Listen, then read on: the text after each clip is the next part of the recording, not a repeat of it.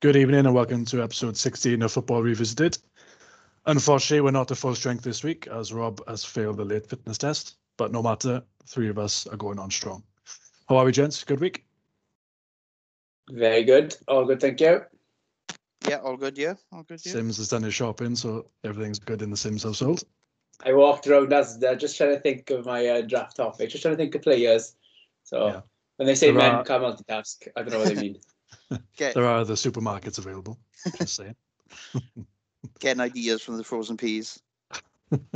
You can tell Oh. that uh, life's going well for me at the moment because I'm no longer an Aldi guy. I'm an Asda guy at the moment. oh, dollar, dollar, dollar. Wait, Rose, here we come. right. Um, this week, we're going to give some love to some teams that not we don't talk about, but I think in general, people don't really talk about. And that is Leicester and West Ham, who are currently both in the top four, amazingly, in February of the season.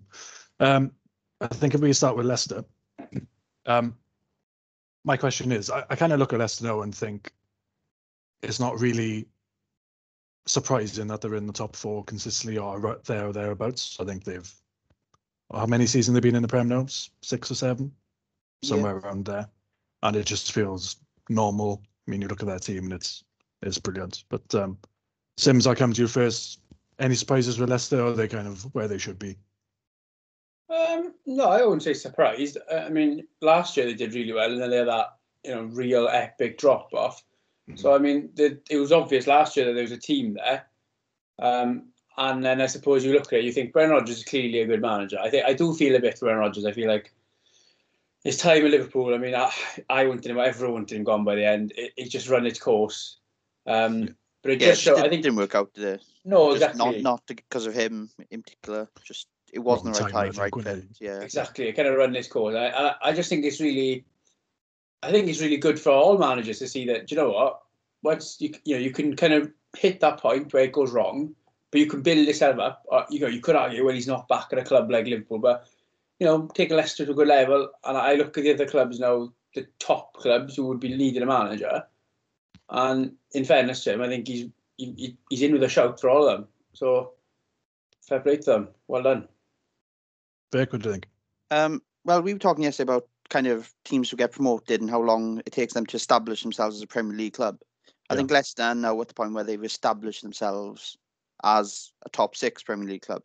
I think they are after this season now. They will be seen as kind of how Everton was seen when we were growing up as that kind of Mm. first team outside the top four. Yeah. And I think they need a few more seasons before they kind of are spoken about in the same breath as United, City, Liverpool, Chelsea. Um, But I'd say they're sorry, but they're in the same bracket as in Oh, yeah. Spurs, as Arsenal, um, in terms of the reputation. And I think players looking to come to the Premier League, if those three clubs are coming in, Spurs, Arsenal, and Leicester, hmm. yeah. player, I wouldn't be surprised them choosing Leicester over the other two. Whereas about four or five years ago, you'd never say that. Do you know? I- sorry, can I just jump? Do you know you say that? I think it's completely right, and yet I don't know if it's because you've grown up with it and it's like a change to the auto- natural order. Because I completely agree with everything you said, but I just I cannot grasp in my mind the idea of an Arsenal going for someone and Leicester, and then a guy going, "Oh, do you know what? Yeah, I think I'll go Leicester." Yeah, Like, it just doesn't. It doesn't. It shouldn't be like that. Yeah, no. it, sh- it shouldn't be like that. but, But you know, I, you look at how it. well Well, Leicester have done, training how bad Arsenal done it. Exactly, yeah. But you look at the training ground. I mean, that's what a lot of players say now, isn't it? It's like, you know, oh, we've got a lovely training ground, nice stadium, these things. They've got all that now. So, like you said, they've arrived.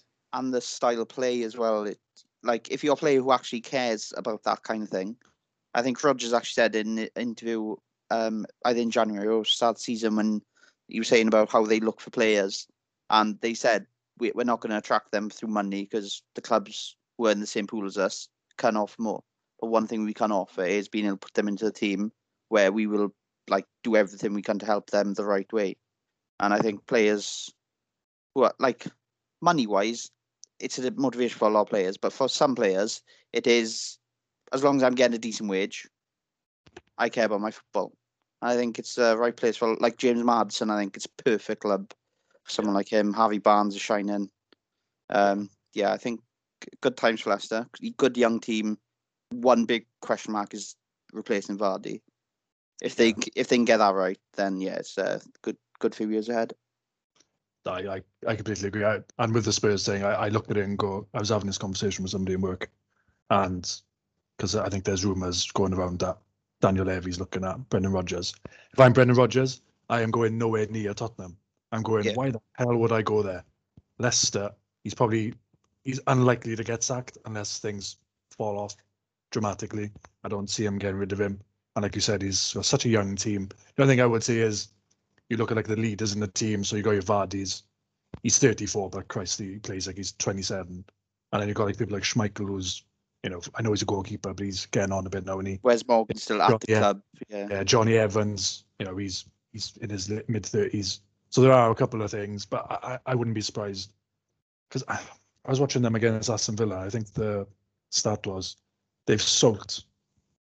No, they bought players for like 35 million in total, a bunch of players, and they sold them for like 150. And I mean, if you're trying to grow your club and trying to get up the league, and like you said, trying to get to that next step, that's exactly how you do it. And Yeah. they've set the blueprint for. I know they won the league, but you know, forget about that for now. But just It is general, something, yeah, you can't use the league win because yeah, just uh, it's since then they went backward step and they, they had the mid-table finish and they've kind of started again from there and they even Leicester fair play to them they've put the league win to one side where a lot of clubs I think would focus on that and drop down and be like oh well we've had our day but Mm. Leicester have gone again credit to them I, th- I just heard about it as well. I think their fans are really important as well because you never hear about Leicester fans complaining, going, "Why aren't we challenging for the title again?" Or you know, we should be definitely top four every season. They seem like quite level-headed fans considering Yeah. all the success they've had. So on the I point about the signings about Mm. like replacing players I'm thinking like the one name that came in my head there when while you were saying it was Harry Maguire yeah, selling him for 80 mil. And I'm seeing players like Jonny Evans, Mm. especially as Wesley Fofana. I'm seeing them do for Leicester what I never saw Harry Maguire do for Leicester. Yeah. Like, let alone what he's doing for Man U, which is stinking the place out. Actually, what these they're doing at Leicester. Maguire was solid at Leicester, but Evans and Fofana look absolutely next level, like as a partnership together. And Soyuncu last season, Yeah. they've got players who can really push on. I think um, the the difficulty they've got now, obviously the big one is Vardy, and I think it's, it's almost an impossible thing to do. You can't replace him. I think you know you just got to you almost got to change the way you are. Um, but then it also it comes the narrative changes as well. So the type of player you go for obviously changes. So you can then look at maybe the higher echelon player, but then while doing that, it becomes harder to negotiate. Then It becomes harder to keep your players because you've got to pay them a bit more.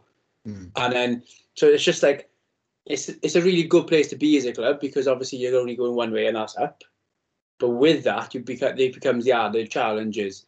Um, and I think that that's quite interesting, really. As like, 'cause I know, like, well, but you're like me, you're quite interested in that side of football. It's interesting to see now how it goes for them, maybe three, four years, if they can sustain this.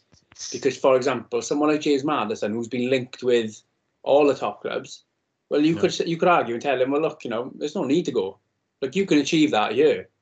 You can get England caps by playing first. You can get, you know, we can challenge for the caps, and you know, okay, I don't want to say they can challenge for the league because I don't think you know they're near that, but you, you can say to them that we can have European runs.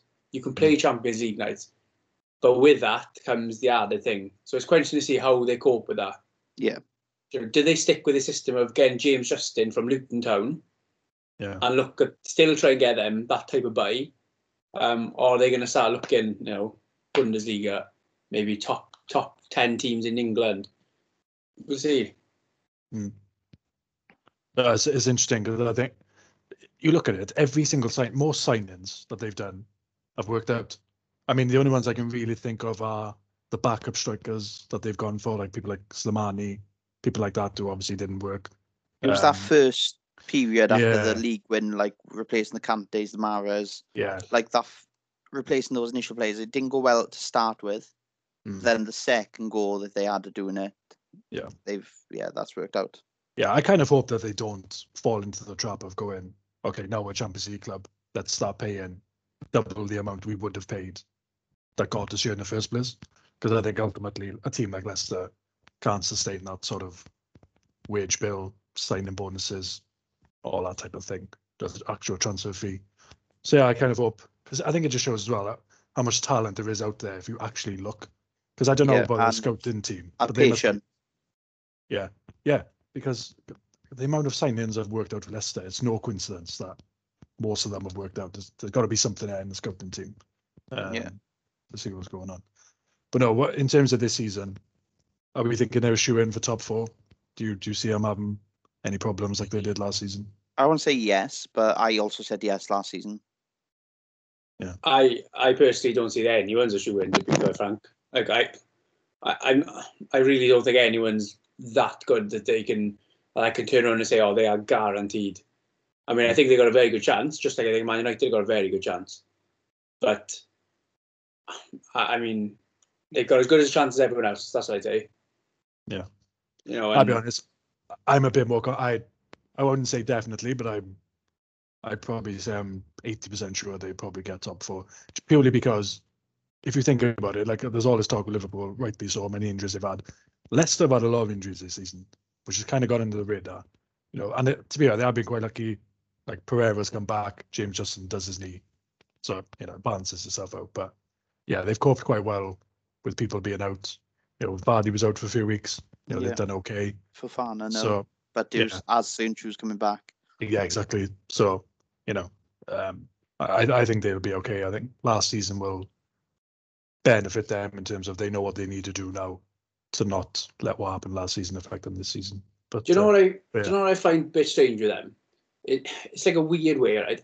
So I remember watching them last year, and they were a great team to watch. They were brilliant to watch, and then they tailed off badly because they had that bad run of form, and obviously that ended up costing them. But I, I, I almost want to say they played better last year than they did this than they are doing this year.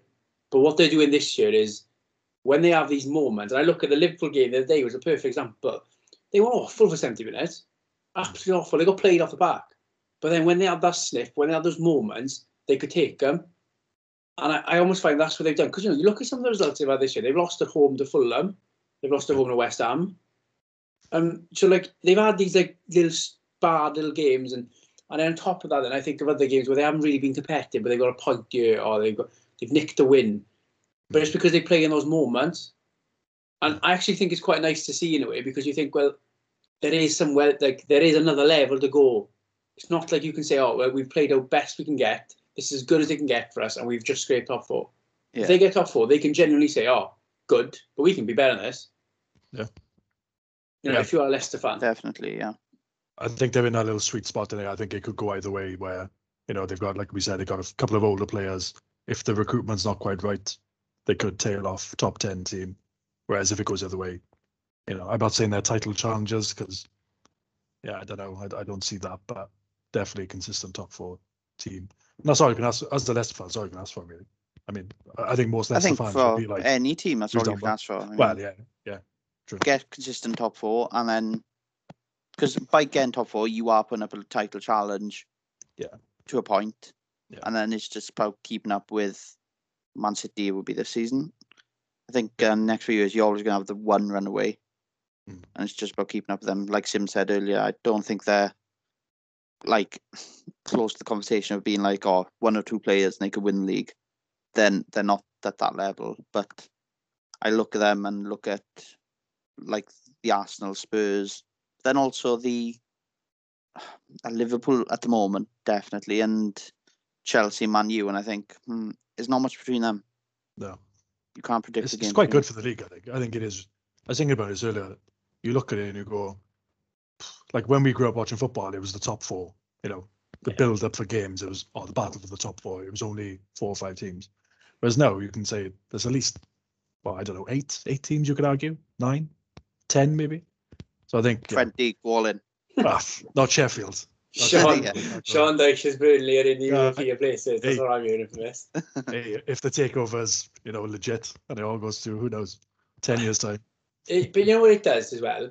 It, you know, we speak about. So we were saying, you know, when we we were in that like golden era, we were the you know the early 2010s and and in the late 2000s, where well even the mid 2000s, and like you said, there was the top four. So when you had the build up for the Arsenal Man United game, or you had the build up for maybe Chelsea Liverpool, Yeah. That game would be built up huge, and then it would peter out to be a nil nil. Yeah. Fergie looked at it, and Fergie, you know, like I'm funny, we all agree, Fergie, you know, is the man, and he's clearly, quite frankly, clearly the greatest manager that's been in England.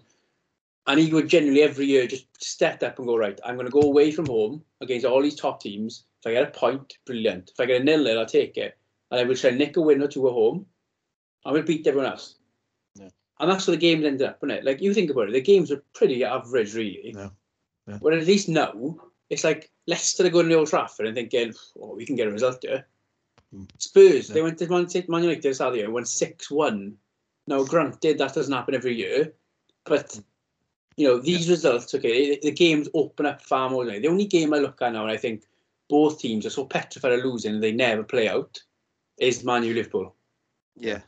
Other than that, I think every other game tends to be pretty open.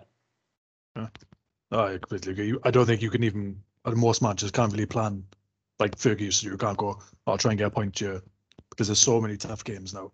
It's just yeah, like, well, I think we just have to play well and see what happens. you said on previous podcasts, but I don't think defending is as good anymore in general. No, it really and I think that comes into it as well because look at the teams Fergie would be relying on, like the Ferdinand Yeah. Vidic, and like you're not getting past them if they don't. If Fergie sets up to not lay past them, which to be fair, he didn't.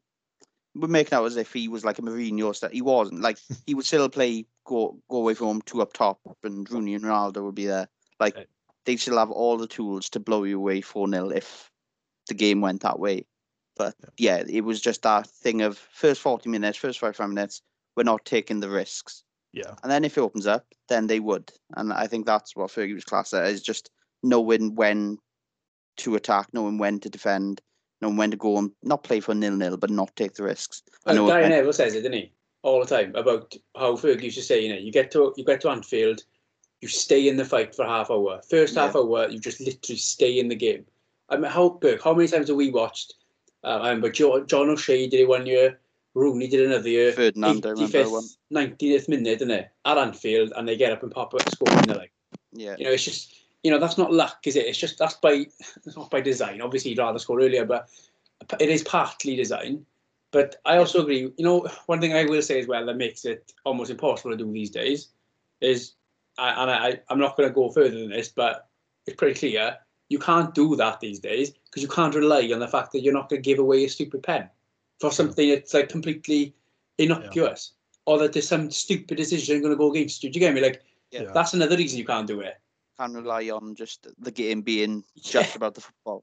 yeah. And teams are better and they attack more. So then if they're doing that, it's more likely a decision might get made because obviously in the, they're in the box more often. Um, Yeah. So no, I, I completely agree. Um, let's move on to West Ham, who are also having an incredible season. Now, I will say, I don't know if I said it on a recorded podcast that's uploaded, but I may have. That I thought West Ham would finish, like, I thought they'd be in a relegation battle, basically. I thought they'd finish 17th, 16th. On that same episode, I must have said West Ham would be top four at this point in the season. I'm pretty sure. but no, um, yeah, no. I, along with me, I think they've surprised everybody. Um, did anyone see this come in? Did anyone even see them getting top top ten? Where where West Ham sitting with you? Um, I th- I think around mid-table, breaking top ten because I think when we had the conversation, we gave our season, and I think at that point, Southampton, Villa, and West Ham were the kind of three teams that you wouldn't have said to be a top team were kind of Hmm. in the six, seven places, and I know Villa were the team I kind of backed to be the one out of the three to do the best. Um, so based from there, I'm not surprised. Well, I am surprised they're top four. I'm not surprised they're doing well. Um, but I didn't see it going this well. No. It's nice for Moyes. I think Moyes the same conversation as kind of Rodgers in a way that he's had a bad few years. Yeah. He's kind of bringing back the reputation he had af- for the job he did at Everton. Definitely, Sims. Yeah, I, I agree with what the Moyes thing. I think, I mean, look, it, I mean, everyone's had a pop in over the years. I have definitely. I mean, I'm, especially when he's in Man United, which clearly, you know, wasn't wasn't a job for him, bless him. But it is nice to see managers kind of rebuild their careers. Um, the, the only thing I will say, West Ham doesn't sit quite right to me is they get talked up a ton now, don't they? And I just think, oh, you know what? I I don't see this being this being like a longevity thing. I think this is just a Yeah. one-off. Everything's kind of working their way favour. Enjoy it. Exactly. Like- and, that's, and that's it. I would definitely say enjoy it. If you're a West Ham fan, absolutely love it. You know, like I'm all in on it. And do you know what? It is, like you said, it's nice to see a team kind of pushing, but I just think, oh, do you know, like, Yeah. um, do I think this is going to last a few years? Absolutely not. I expect them next year to be 10th, 12th. You know, especially if, if the fact, you know, you'd think that they might get Europe, which, Yeah. you know, but I know you like, you hate this, the West Ham way, you know. Do you know what I mean? Once you get fans back in the stadium, and, th- and this is another That's thing, and I think this thing. is this is something that's going to have to be sp- spoken about a bit now. Is you know, it, we will have fans back next year, and there's a lot of teams I think we're going to have to change the way they play because over the last 12 months, Yeah. They've played a game, a, a type of football which, quite frankly, will not be, you know, will not work with fans in there. West Ham, I think, are, are the prime example of the benefit that COVID has had on football. Because I really, I wouldn't say guarantee, but pretty close to it that they would not be in the position they are now if their fans were at that stadium. Because one, fans don't like that stadium. First of all, there'd be all the riots about the board saying we want to go back to Upton Park.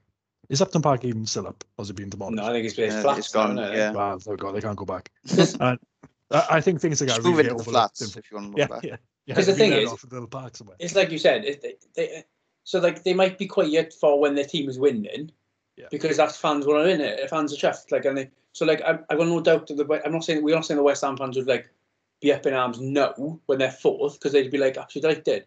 But the problem comes when like you, it's almost it is almost like the Roy Hodgson thing we spoke yesterday where Yeah. you know, the expectation then becomes oh well you know we are a big club now we're Yeah. gonna go and win these games and then as soon as you start falling back to your mean you know, your average Yeah. then all of a sudden then that's where things get ratcheted up a bit and I, I just think oh you know like Arsenal's another one Arteta never be able to play the way he plays absolutely never It, it was complete opposite, really. So Leicester, like I said about their fans, their fans are pretty happy either way. They're just happy to be there. West Ham fans, you just know if they finish. Imagine they finished fourth. I got West Ham fan in work, and he belittles me all the time when they beat Spurs. I, I can just, I can by a lot. Yeah, yeah, exactly. Recent, yeah. And you can just imagine those fans just baying for blood, like you know, we want more, we want more. So yeah, I, I see Newcastle as what year was it? Was it 2012 where Newcastle finished fifth? Yeah I see West lose it. Ham as yeah. the part like it's that type of season where yeah brilliant finish top six. And- Next year you're probably down the bottom. because you know the other issue with it as well. You look at their performances. So uh, Liverpool went there not that long ago and won. It was three one, I think the score was, and, but I mean it was pretty comfortable. You know, they Liverpool dominated. I I remember watching Man United there start of the season. I don't know if you remember. They were West Ham one up, and then there was that long ball which like went out to play, came back in, goal was given. And I think Man U won like three one or two one that day. But again, Man United as soon as they got on top, just completely blew them away. Yeah. I've seen Chelsea this season do quite well against West Ham. You know, like when they have to do that step up, Yeah. they're nowhere near it. They've got a couple of good players, but like the difference, we'll compare them Leicester again. The players at Leicester, you can go, yeah, this team belongs here. You go uh, West Ham, and you haven't got that same feeling. They got a few players playing well, like playing at that level, like Declan Rice. I think is a very good player. But then they've also got other players like who are like having the purple patch of their careers, and Aaron like Cresswell. Aaron Cresswell. Um, hard to say Tom Soucek, but goal scoring wise, I'd say Tom Soucek. Jarrod Bowen. I know Jarrod like Bowen, him. yeah, um, Fabianski's 36. Um, Yeah. Goalkeeper. Dawson at the back. I mean, he's seems like he's rock solid. The players are got it. Antonio, even like um, Mhm. he's causing problems for every single defense he comes up against this season. And I like Antonio, but he's not that level player. Yeah. Just can I ask a quick question? Sorry, because I don't I don't rate Declan Rice. Why do you rate Declan Rice? I'm not saying either of us are right or wrong. I'm just intrigued. Every, every time I you watch like him, about I think he, I see, I, he makes a noticeable impact breaking up the play. And there's a lot of defensive midfielders out there because that's what he is. I'm not picking him up to be like a box to box or a great centre back, but a centre defensive midfield, he breaks up the play, and you watch a game and you know he's playing. A lot of defensive midfielders out there, kind of a nowhere in the game. I I've always noticed Declan Rice playing, and he plays drums in celebrations, which helps me not. I think my issue with him, I think he's just maybe it's the media. I think he's just a bit overhyped, like just generally. And like I'm not saying he's not a bad player. You know, he's obviously decent, but I, I see him giving the ball away. Maybe we're watching different games because I see him giving the ball away quite a few times in games, especially for England as well. So I'm just like, oh, is this guy really that good? I don't know. I think he But- is. I think We'll see. If he goes to Chelsea, that, that will show. I'll tell you what, if he goes Chelsea, he'll give the ball away l- less than N'Golo Kante. Because I watched him the other day, and Kante, I don't think he kept possession all game. He was Well, terrible. He didn't get sent. Did he get sent? I don't know. I watched uh, that game with Odoi. Vic, right? And honest to God, it was so funny. Like every five minutes, that's all we had was, wasn't Kante give the ball away again? He's He did it again. terrible. Like he wins the ball back, great, but he's the one that gave it away in the first place. No, wants to I- get his like, stats up. He I must love have a Kante. I bonus on think, or something. I think he's been brilliant for the Premier League, but ah, like that game, wherever Chelsea's last game was, who were they playing? Southampton. Southampton. Yeah. Oh my god. Like Yeah. I can see why he needs to be in a three as the anchor because uh, he was in a two, so he was on the ball a lot more and a bit more further forward and stood out. I- Two things. I feel sorry for him because I think he's only just come back from injury, so I'll give him benefit of the doubt.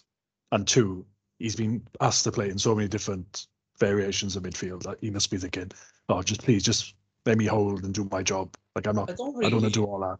I Sort of don't really understand the whole obsession that Chelsea seem to have with playing him as like Yeah.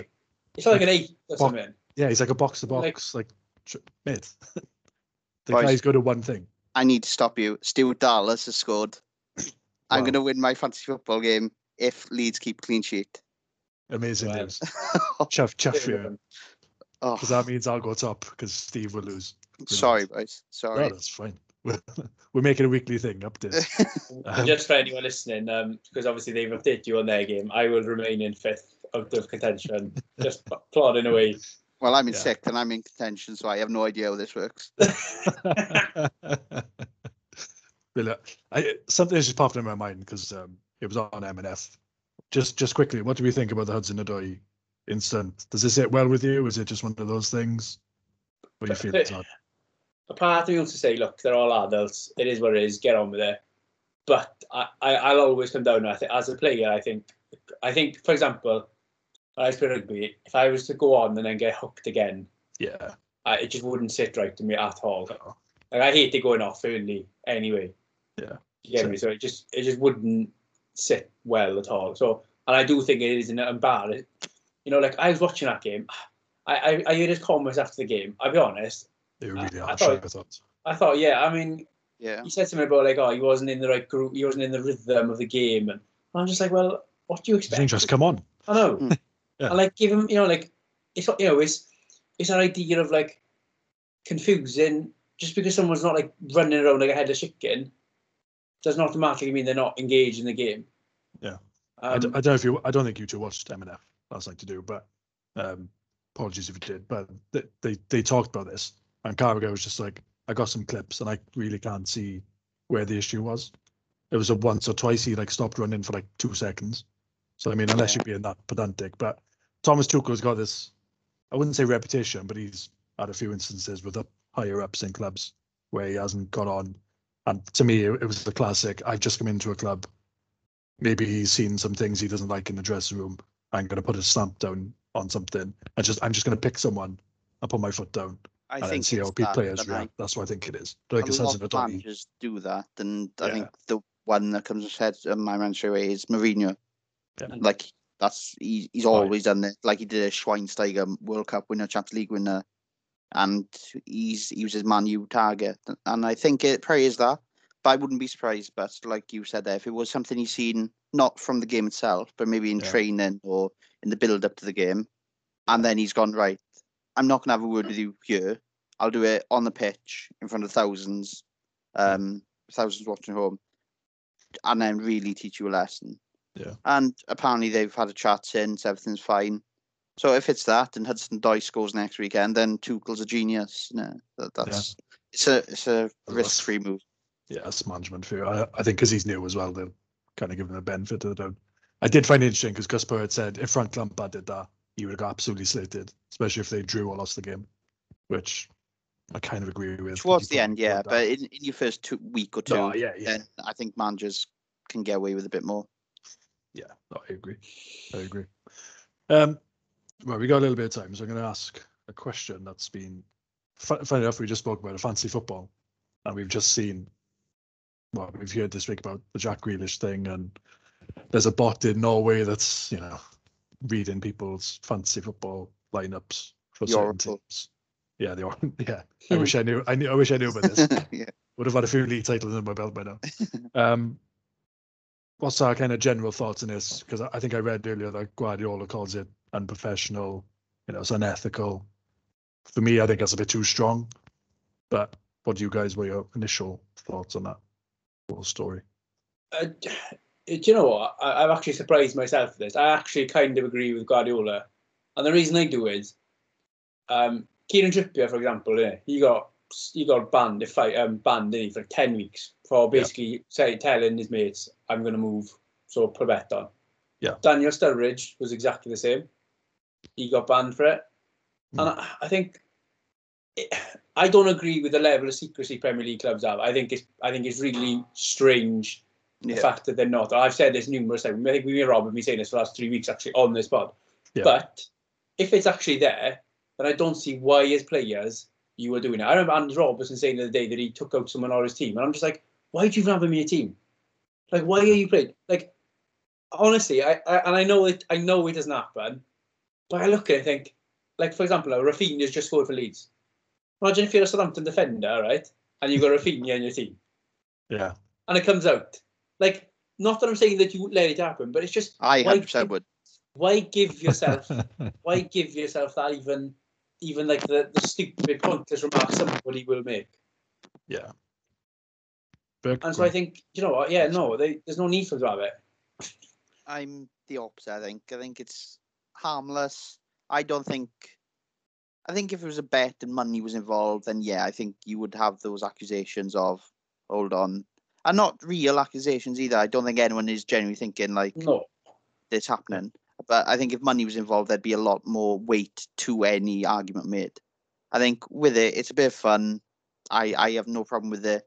Uh, my problem is, like Sim said, the secrecy. Things should be more transparent. I don't think it's fair. Leicester spent like all week. Like if Grealish has been out for four or five days in the build up to the game, I don't think it's fair. And equal. I I mean, it's close to the kind of Bielsa Spygate situation in terms Mm. of you are unethically cheating the opposition's pre-match setups because uh, Rodgers went for two right backs in the Castagna and Pereira in his lineup, and I'm sure he wouldn't have done that if he knew that Grealish was injured. But sorry, do you know saying that? Actually, Roger said though that he found they found out the day before. Yeah, So- but if they've been Yeah. tra- working on it for maybe three, four days, and Oh, yeah, with oh, yeah. that- But like you said, like it's that idea though, is it? It's like I'm sure, like you said, you probably thought, well, we've trained this all week, we're going to stick to it now. yeah, But it's like, I don't know. it doesn't sit right with me, like in terms of transparency. But back to the question of the actual fantasy football, I've got absolutely no problems with players doing it. I think it was stupid what they did. Yeah. Um, but it's hard But it- to find the line between. Like I- it, for me, it's it's not really negligent on their part because they're not expected to go. Oh well, some guy in Norway's got a bot set up that knows when I'm gonna transfer Jack Grealish out to my team, so I shouldn't do it. Like you said, it's just harmless fun. They were just unaware that these things go on, which is just mad in itself. Um, but I, I I tend to agree with you, Burke, more. But I, I think it just shows that, like, do we really care? Like, come on, like everybody plays. I think gone are the days where teams really set up to try and stop an opposition play. Like obviously it still happens, but I think the majority of teams just go, we're just going to play the way we play. If we win, we win. If we lose, we lose. I don't think many teams set up these days on the whole during the season to stop a Jack Grealish or stop the opposition from playing. Most managers fancy themselves saying, my team will win, no matter who you put on the pitch. So for me, it's just like, let's lighten up a bit. It's fancy football, just, you know, I find it hard to believe that in an era where analysis is so insightful and so deep, how far you know how look how much they go. They got literally blokes, analysts, men and women who sit there and literally analyse a team for weeks and weeks in advance for the game, isn't? That that they don't know already anyway. That's what I fall down on. Yeah. It's like, are we saying that these teams don't actually know already? For example, right, on a on a just completely simplest way of it, I probably know what goes on in 90% of schools around my area, even though I don't work in them, because I am in that circle. Yeah. Like I'm in the education circle, so nothing can really happen somewhere without everyone else finding out. In the same way, the Premier League, I find it hard to believe that they don't know what's going on in every other club. So why are we kidding? Do Yeah. you get me? Like, Yeah. It's a bit like the Virgil van Dijk thing in Liverpool. Just say how long you've worked for. Yeah, that's. I don't mean- understand what who who who are you benefiting by keeping pointless secrets? Yeah. And it's injuries. It's it's everything fear, like um no. yeah, but it's, they hide Paranoia. injuries. They Yeah. hide kind of. Do you when they have the meetings over suspension, like when reviews and stuff? All you Yeah. hear is overturned or not. You don't actually get the detail, and Mm. it's so much more they could be transparent about without affecting like en- like anything. It would only benefit them if they were more transparent. Like referees with mics, just be more transparent with everything you're doing, Yeah. because you're going to win more fans than you lose. Yeah, I tell you what's like. It's like us doing trades in draft, going, "Oh, I don't actually want to make a trade because if the player I've given away does well, I'm going to look like an idiot." And I think that's what it is with Premier League teams. Similar sort of principle. Oh, I don't want to give away my team on a Monday or Tuesday because then if I lose the game, what's the first question going to be? Oh, well, the team knew what you were going to do. This Yeah. is why. You, so I, yeah, you're just making more error for yourself, really. Um, cool. Let's just carry on with fantasy football and everybody chill out. Um, And we are a minute away from me beating Stephen. 49 46. Made back 11 points in one night thanks to James Ward Prowse and Stuart Dallas. what's that? Two wins in a row. Yeah. title's still on. I think so. I think so. You got me to catch, so we'll see. Um, right, it's your draft. So tell us what it is and give us a question. Right. So it's transfers that we thought were doomed to fail from the outset. So just transfers when they happened, you were sitting there just thinking, like, what the hell is going on? How is someone getting paid to think that this is a good idea? Um, the tra- it doesn't matter how the transfers worked out. If you were wrong, you were wrong. If you're right, great. If maybe the transfers only just happened, we'll see. But basically, transfers that you just had no faith in from day one. Um, so, um, for the trivia to work out who goes first, um, I was watching an advert, um, and I thought, oh, this bloke looks a bit like this ex Premier League footballer. So I thought I'll make a quiz about him. so you've got to guess who the footballer is. The first person to guess who he is will go first. Um, I've got clues about this footballer, and I will read one clue, and then but you'll have a guess. Sims will have a guess. If you don't get, it, I'll read another clue, and we'll keep going until if someone gets it. us get it? Then I'll start spelling his name out, and the first person to finish it gets right. Uh, So, clue number one, and but you'll have the first guess in the first clue. Sims, you'll have the first guess after the second clue if we get that far. I left the Premier League in the summer of 2020. oh God. Um, if you want to pass, you can pass. and I, we- I can't even think of anyone who left. Um, God. I just realised as well. I was trying to think, oh, what footballers do adverts? But we're actually No. thinking of an actor who looks Yeah. like a footballer. I'd have better look at the There's no help whatsoever. No, exactly. Yeah, Um, I think it was a shave shaving advert. Good lord. If uh, I'll say I think he left. I don't think he's still there. Marcos Rojo. That's what I'll say. good guess, incorrect. I think he left in January. Oh my god. Um, I they don't. are I, I didn't expect anyone to get it from this clue. No, Sims, good effort. Second clue. I have played for three Premier League clubs. Sims, you love the first guess in this one. Um, oh, good grief.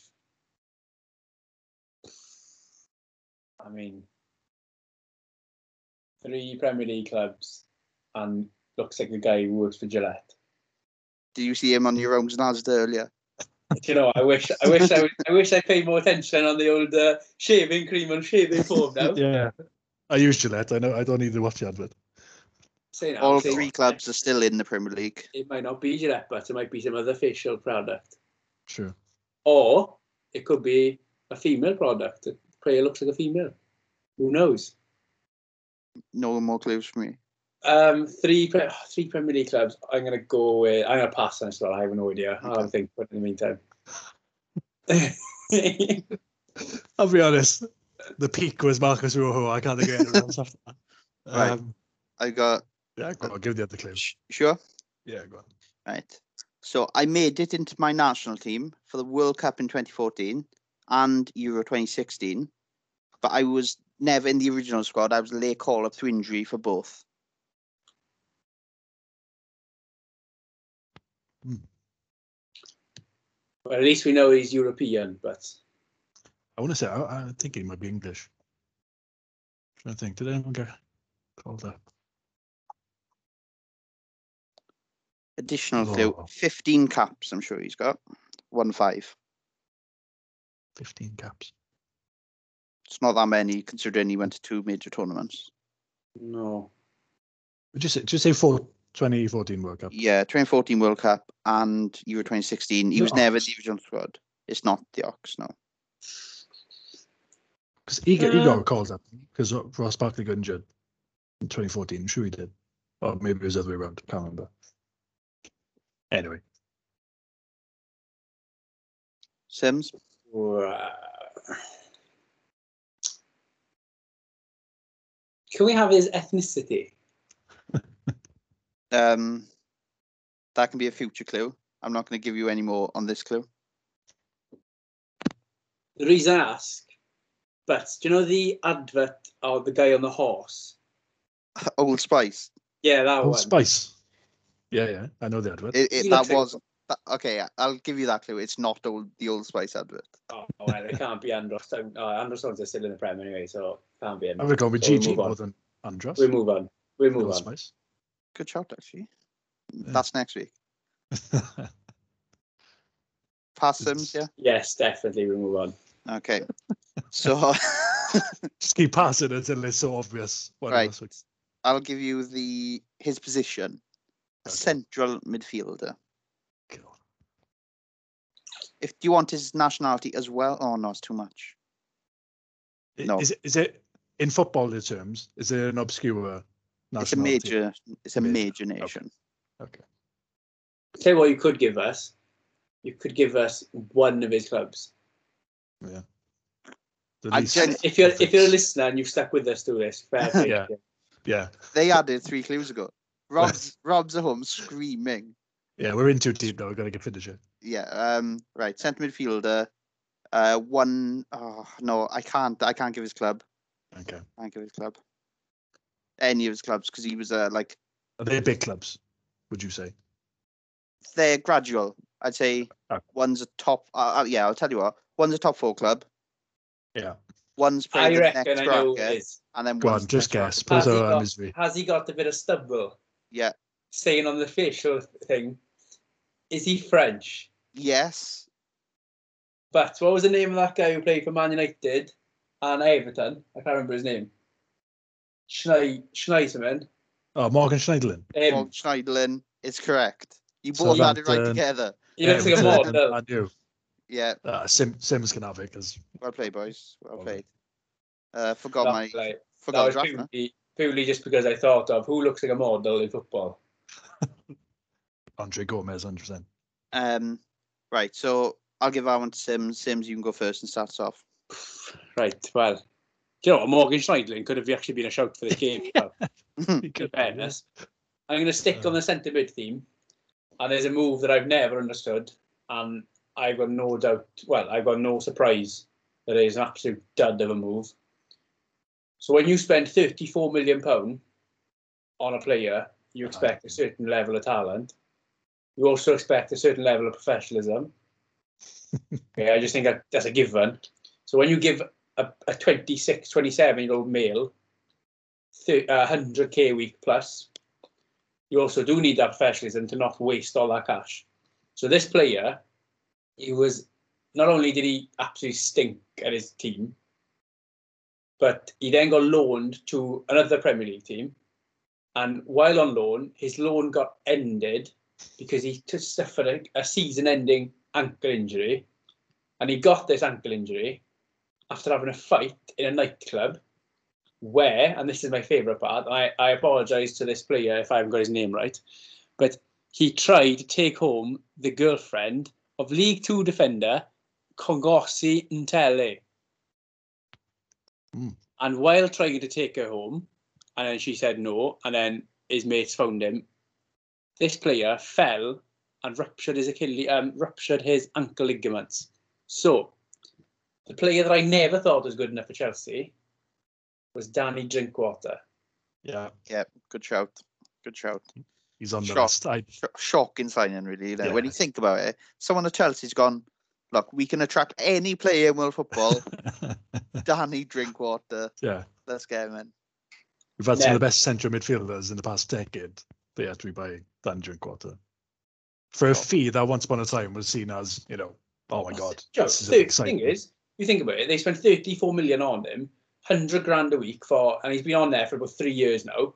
So, you, you know, you're talking a good few million on top there just on his wages. So that's, that's eventually ended up being a 40 million pound signing. Yeah. Easy. Terrible, terrible signing. Where, where's he now? He's so, he's at Kasımpaşa, I mean, Wow. Tells where the hell is you need to that? Turkey. I was gonna say too. Good grief. Well, but Brilliant, brilliant. Um, he, he was on my list, so that was a very good pick. Um, I'm going to go for a player who was signed, well, not January, this transfer window before in the summer.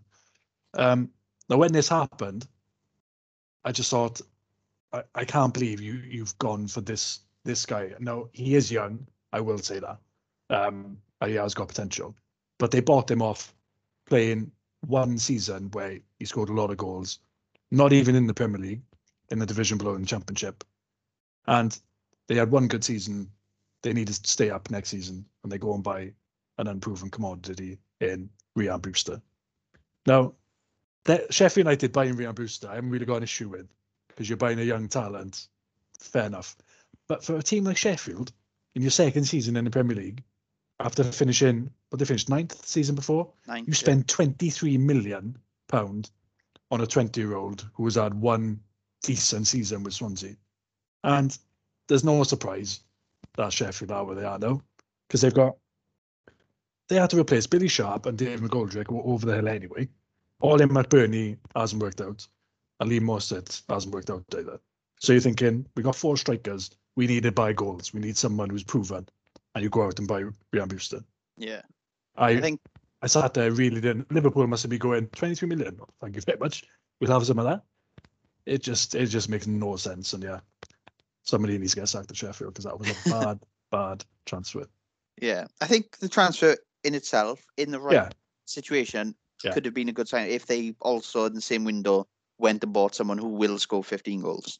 Yeah. But as your main man, I agree. Yeah. It You is- buy him for like 10 million and then you spend 25 on, you know, somebody who's going to give 10, 15 goals a season, keep you in the league. But yeah, very I think- I think that's it was the opposite for me. I think having actually watched him a, a bit more like Liverpool young youth games, I was actually excited for the transfer myself because I thought this could work out. And uh, Yeah. so, in not for what this draft is, I was wrong on a different level. A transfer I thought probably will work out, and as it stands, Hey, I'm never know. They'll go down. Maybe he'll tear it up in the championship, get more experience, comes back up. You know, as the next goal scorer in the Premier League. Who knows? Well, the thing is, But- yeah, you know, he's already done it in the championship, isn't he? But I tend to agree with. That made me laugh was as soon as you said unproven, I knew because I remember all summer you were saying it Yeah. all summer.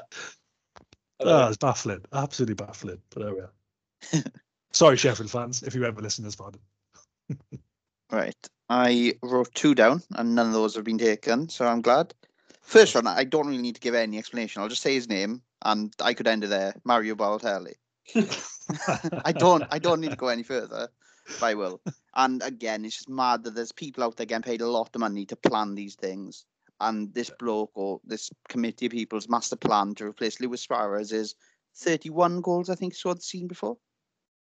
it. Was yeah, yeah, was it? Uh, was I know Mario Balotelli's the guy for us. ridiculous. Fries my brain that someone thought that. Rodgers, a few days before they signed, uh, before he signed, said, "Oh no, we're not interested in him."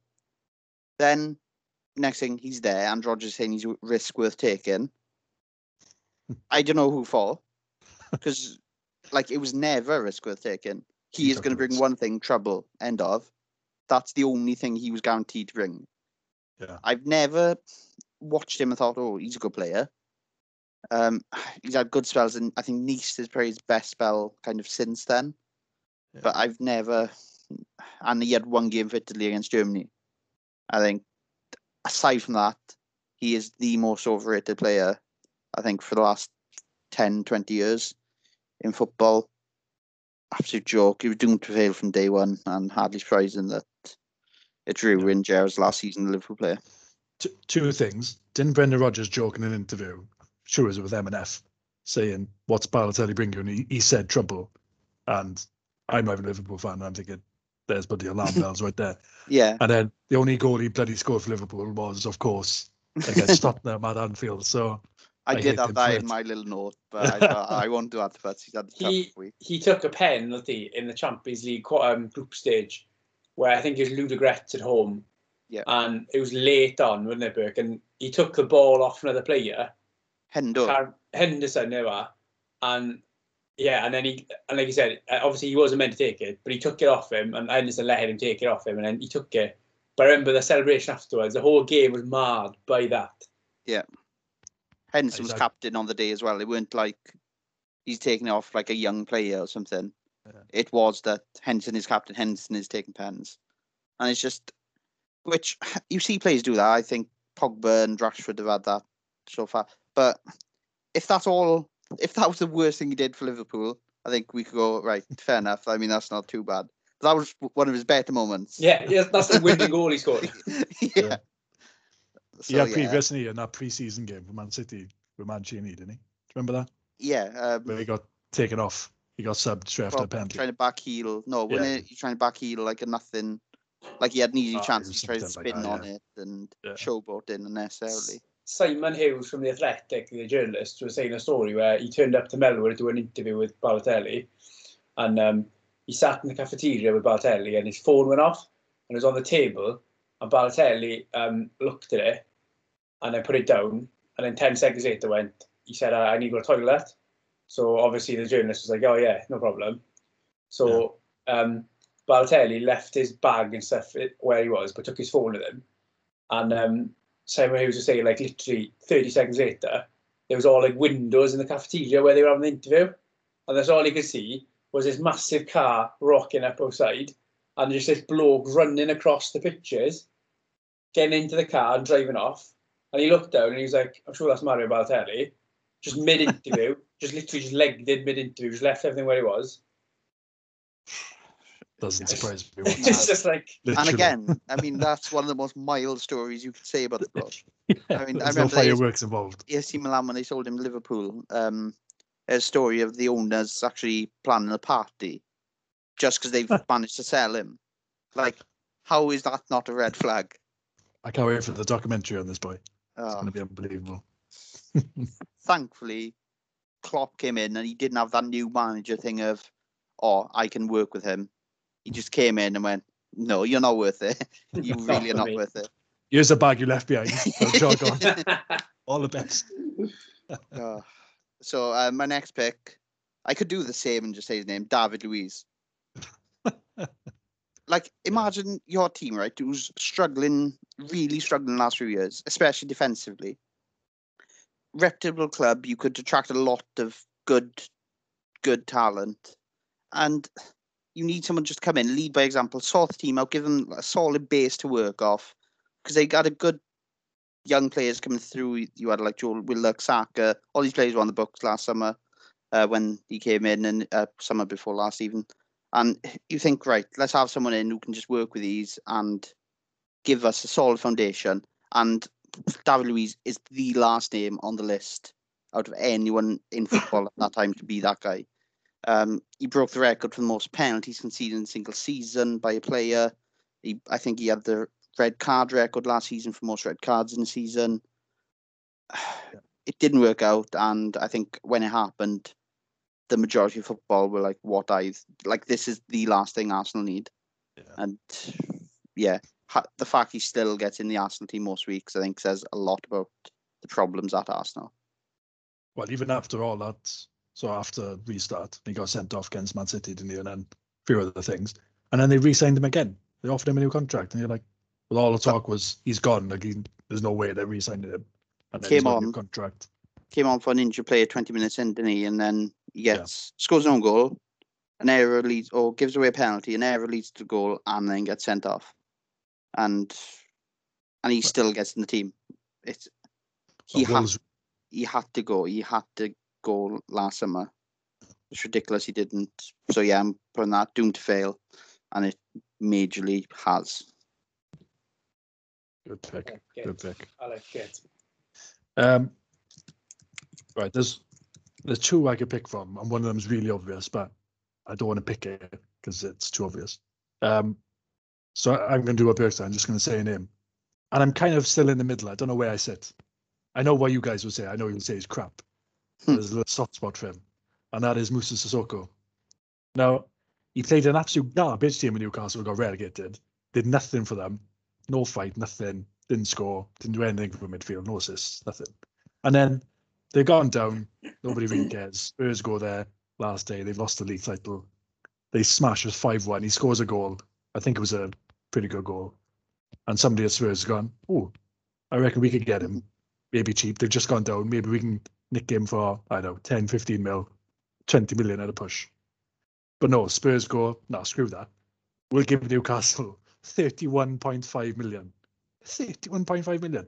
I remember back in the day, 30 million was like, oh my God, we've just signed like a world class player, like Chelsea signing Shevchenko or something like that. And then you're like, Or Danny Drinkwater. or Danny Drinkwater. Yeah. And to be fair to Sissoko, he, he went through a lot of shit with Spurs fans, but he is kind of loved by them now. But I, I think out of pity more than anything else, just because he is, I don't know what he is. He just isn't very good. But I don't know. The jury's still out on him, but it could be a good signing. Just five years down the line. Oh, he's just shit. No, it can't. I don't know. I think No, I mean five years from when we signed him to now. You get I don't. But Moussa Sissoko, I don't know what you're doing to me.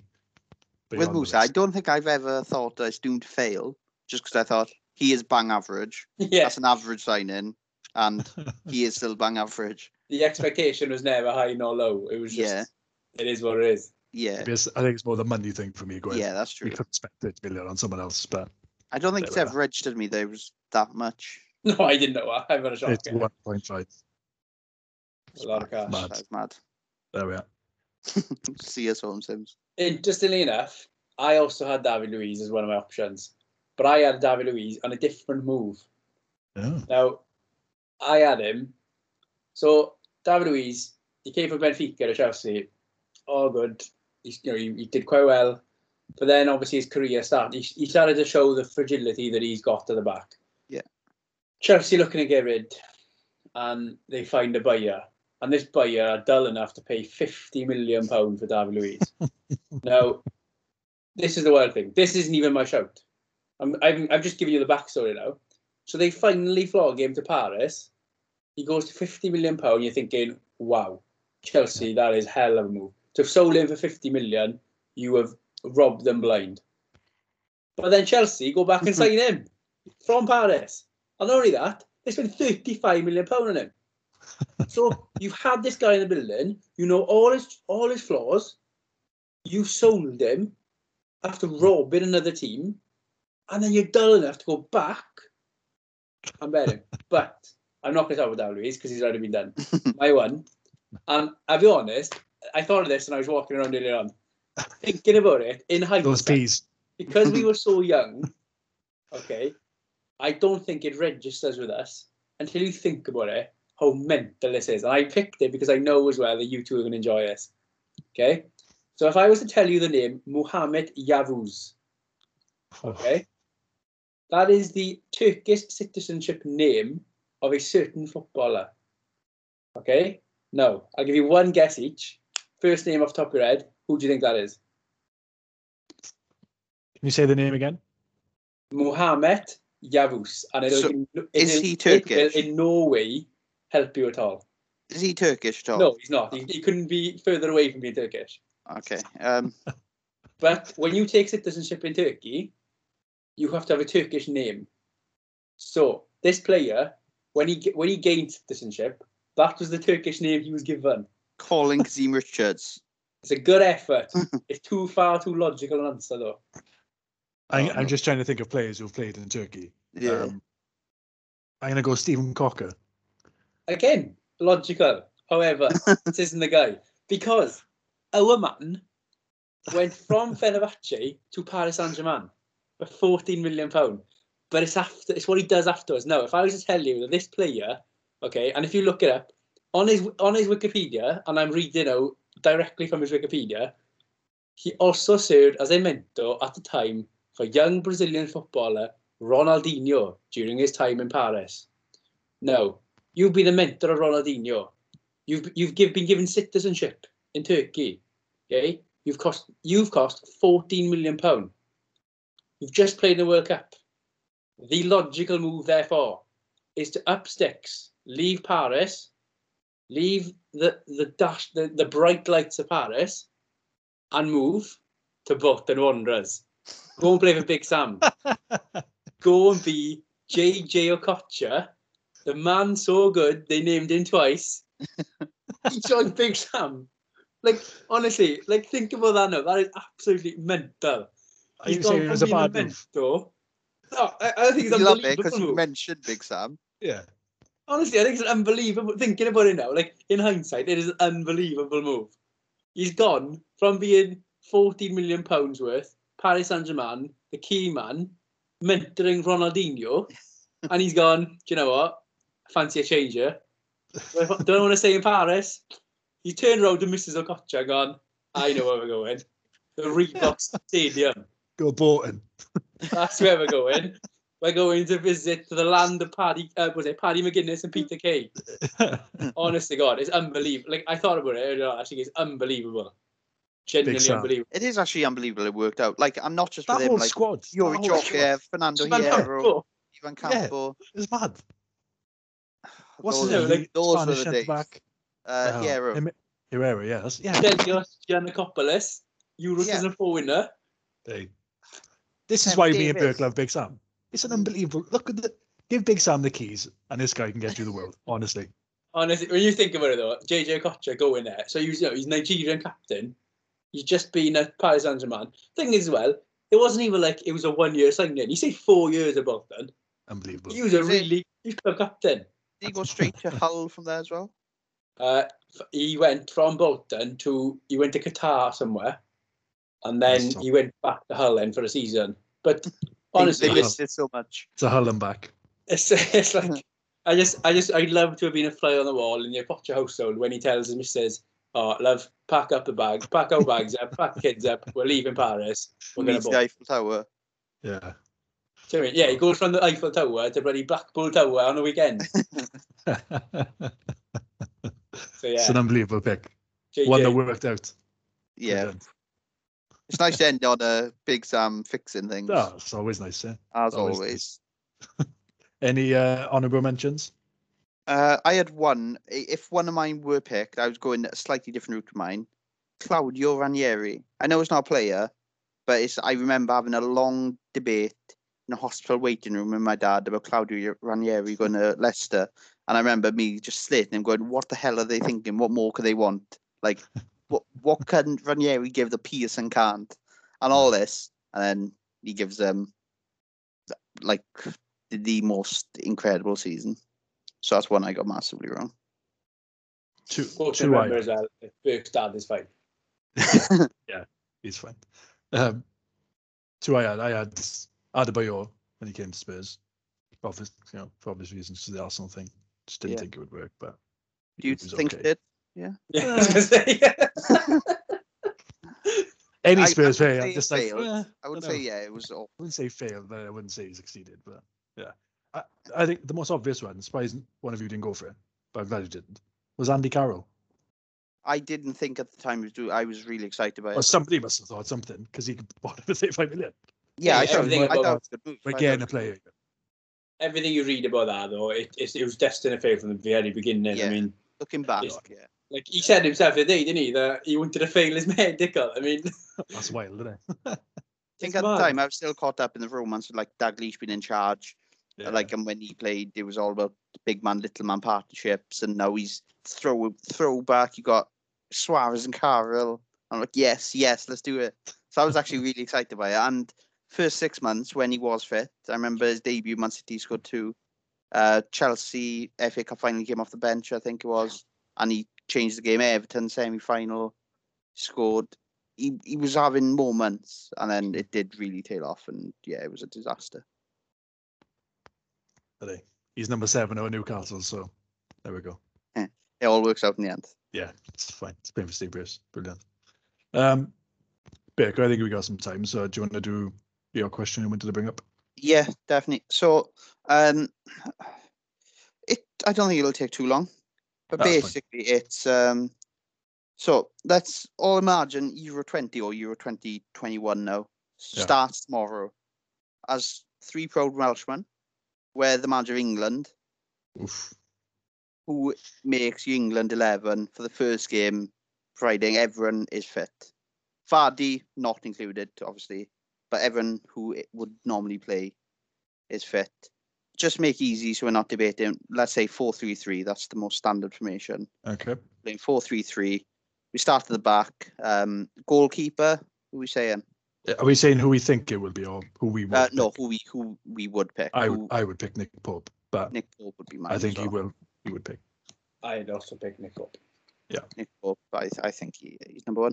Right back, there's a few right backs breaking through a season, and Trent. what Sims has just named his probably had the worst Mm. season, well, has had the worst season more. Don't care. He's a talent. I think. Does Gareth Southgate because I'm sure he hasn't played Trent right back a lot, is he? He's not he's Uh, he's a- rotated that- I, I, I don't watch England a lot, so I don't know. But It's probably one Um, of the positions they're strongest. Obviously, they've got you've got Wan-Bissaka, Lamptey. Kyle Walker, Lamptey, uh, Reece Reece James. James, Matty Yeah. Cash has had a brilliant season. Not that I think he's going to break in. Trippier, Um, it's just him before he got injured. yeah, you've got. I didn't realize the list was that long. Actually, as as I was saying, they are all. And not one of them can touch Trent Alexander Arnold. I'm also going to start Trent as my right back. Yeah, I think yeah, yeah. For the first game at least, see where it goes. And then I think, I think yeah, Hen, as long as Hendo's on the kind of right to that midfield, I think that. So that's a spoiler for later on. Um, left back, Mm. I would have said Chilwell, but obviously he's not playing now. Um, I'd go Luke Shaw. yeah, I I, he's yeah. had a very good season. I, I, think, think, it's he, between them two. to a point you got to reward Yeah. kind of the form going into it. Um, you could argue like your Kyle Walker playing left back maybe. What you? I'd say go. I'd say go Chilwell because this is if this is non form, is it? This is just if it was tomorrow. If it was If it was tomorrow, but on form at, at the moment, Yeah. like right now, if I'm picking my best eleven going into a yeah, game tomorrow, Trent doesn't play. Yeah, but I think he, I would play Trent because I think Trent, His quality is his yeah. quality, yeah, and I think Well, a lot of the tr- tr- uh, struggles he's having is kind of impacted by the team because he plays in defence. I mean, you've got to pick Luke Shaw because he's playing very well. But if you, if I was to just have it, just if I was going to be allowed to choose, like, you know, just without having to think of right now, Ben Chilwell all day ahead of him personally. Yeah, I agree with that.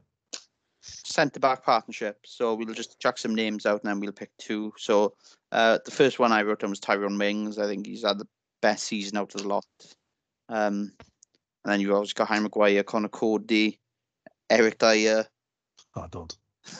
He's getting nowhere near that squad. Let me tell uh. Michael Keane's had a few caps. Um, John Shane Stones. Gomez can't play. John Stones. yeah, John he's a shoo-in. Stones. Then you've got the two Burnley boys. To be quite honest, I think I'd probably end up going Stones Maguire. No, Stones Mings. I'd say that that sounds like the best of both. Stones both Mings. good on the yeah. ball, both athletic, quick. Yeah, I'd go with that. I'd Stones with that. Mings. Yeah, and I don't think they, I don't think they have played for England together. Uh, they So I sound like they might complement each other. Yeah, I think that could work out actually if Stones can keep up the form he's in, and like if this is how good he is, not just like a purple patch. Yeah, it's for me. I don't think Maguire gets anywhere near the team. If if he, if Gareth's got some backbone, I I wouldn't I wouldn't have you can't near. like, yeah, especially tournament football. you got to have quick defenders these days. You can't have a bus in the back like him. Yeah. I hundred percent agree. So so Can't have far, the X11. just to recap, our goalkeeping back for Pope, Trent, Stones, Mings, and we're kind of mixed. I think Batsu I, I, I would have gone Shaw. Shaw. So we've got Shaw as our left back. As uh, we'll call it two one. Same birthday as me. Got to go with him. um, midfield, midfield three. So, um, based on our conversation earlier, I actually penciled in Declan Rice Mm. as kind of the holder, and then I've got Hendo on one on Trent's side and Phil Foden on the other as my midfield three. That's Rice, Hendo, Foden. Feel free to track names in. I I'd go Hendo in mid holding, and I put him as captain. I think that's a no-brainer. Hendo captain, and then I would put. Oh God! So, anyway, I'm going to put two cams, you know, two tens. Yeah. Um, current form. First game, maybe Maddison and Grealish. Foden on the bench, bring him on. Oh, I think you're going to get absolutely overrun though, aren't you? Or you could just, well, it's the first game. This, yeah, I don't think they're going to play. But Well, this is your ideal first eleven going into it. So So Yeah. this whether is it's the if you first get the game or final, if you're in the this final, is who plays. this yeah. is your idea of the team. Yeah. yeah, I think you play. Um, you've got that many good players in those positions. I think you got to play two of them. I wouldn't like to see Hendo and Rice, and then maybe Grealish. I was saying Grealish playing the left actually. Yeah, I've got Grealish on the left. Um, yeah. But then you've got Sterling. Oh my god. Yeah, I think if you you have got come like, back to me. that front three, and then also if you're fitting in a Maddison or Foden in midfield, I feel Yeah. it's important to have two more balanced in there. Yeah, That's how I'd go. What I agree with Henderson, skipper, hundred percent for me, and obviously he starts for that reason as well. Not just because he's captain, but he's also the best midfielder they got. Um, I hate the fact I got to Phil Foden, and I hate it. Yeah, I I've got such an irrational hate to Phil Foden, but you just cannot not play him. Yeah. He'd be on the left. And then I'm just trying to think of the other. I'm not sold on Declan Rice. I didn't say it on because we moved on, but I'm more with Butts' camp here. I just. Yeah. I, I feel like if he was in English, 50 million pound would be laughed at. well, I'll read out some names of other players who've been capped lately to see if they'd make your team. So we've got uh, Mason Mount, No. um, Kalvin Phillips, James Ward-Prowse, um, Chamberlain, Ross Barkley, Dele Alli. no. Those are the kind of next What- in line, I'd say. what Rice would give you in tournament football is is a presence. So defensively, he's, he's a big boy and he's sort of caught, you know, set pieces, he can cover you. So I would probably end up agreeing with Burke where I'd go Rice, Henderson on the right. to cover in- Trent it then, 'cause then that's it- when Trent exactly. is best. And it's it's almost like the Liverpool thing, and it's like Yeah. so Henderson's in front. You go Fabinho would be Rice, Ford, and then on the left, can do, he can do what he wants because he's just that talented. Yeah. But Henderson would become also your he's like your six slash eight, isn't he? Yeah. So I'd probably end up agreeing with that. Nice. I'm sticking with my midfield. Screw it. Wh- Which was Which was Henderson. Hendo, Maddison, and Grealish. I tell you what, if John Henderson managed to get through a 25 day tournament having to play in our midfield, Well, you rotate, you know, you'd have rotate. I Declan Rice mean- come in, Kalvin Phillips, you know, whoever. so we'll see. uh, Trent. Uh, Trent Hendo would never play again after that. God no. um, right, front three, and um, well, we know Kane up front for everyone, Yeah. Yeah. Yeah, we'll see. and so it's just a case of who's either side. And for me, I've got Grealish on the left and Sterling on the right. Same. Mm, not for me. I I don't see Sterling doing well at all on the right. I think he has in the left. Um, and then you put Sancho on the right. I think Any other me. names? I I don't I don't believe in the I, I I'm not sold on James Maddison starting in for three. If he is going to play, I agree No. with but he has to play in Yeah. a deeper role. Yeah, Um, I also do I, I Rashford. fully get the Sterling idea of playing him on the left. Um, but then I think it would end up anyway naturally just being more instead of a four three three, it'd be more of a Sterling just off Kane with Grealish just doing what the hell he wants. Yeah. Which you could afford because you'd have Trent Yeah. bombing on so much Exactly. and H- Hendo Fred and cover that side. It's the left hand side. You need a bit more discipline, which I think Grealish gives you because he is more of a like drops deep, picks up the ball kind of player anyway. So I think it's good balance to that team actually. And, I would say with Sancho, the reason I wouldn't even consider starting him is I every time I see him, I just find he comes in and out of games too much. Like he needs to take over games, and Yeah. And obviously I only see him when he plays against the top teams because I only see him Champions League nights and the odd Bundesliga game. But I wouldn't feel comfortable if it was between like next in line for me using Sancho, it's Rashford. God, yeah, we didn't even Yeah. talk about Rashford. Rashford would not. I think Sancho would No, be I- ahead of Rashford. Yeah, no, I agree. But yeah, Um, just shows. Rashford obviously by all definitely plays in the squad. Yeah. Good cover for the wide and striker. Good tournament player to take.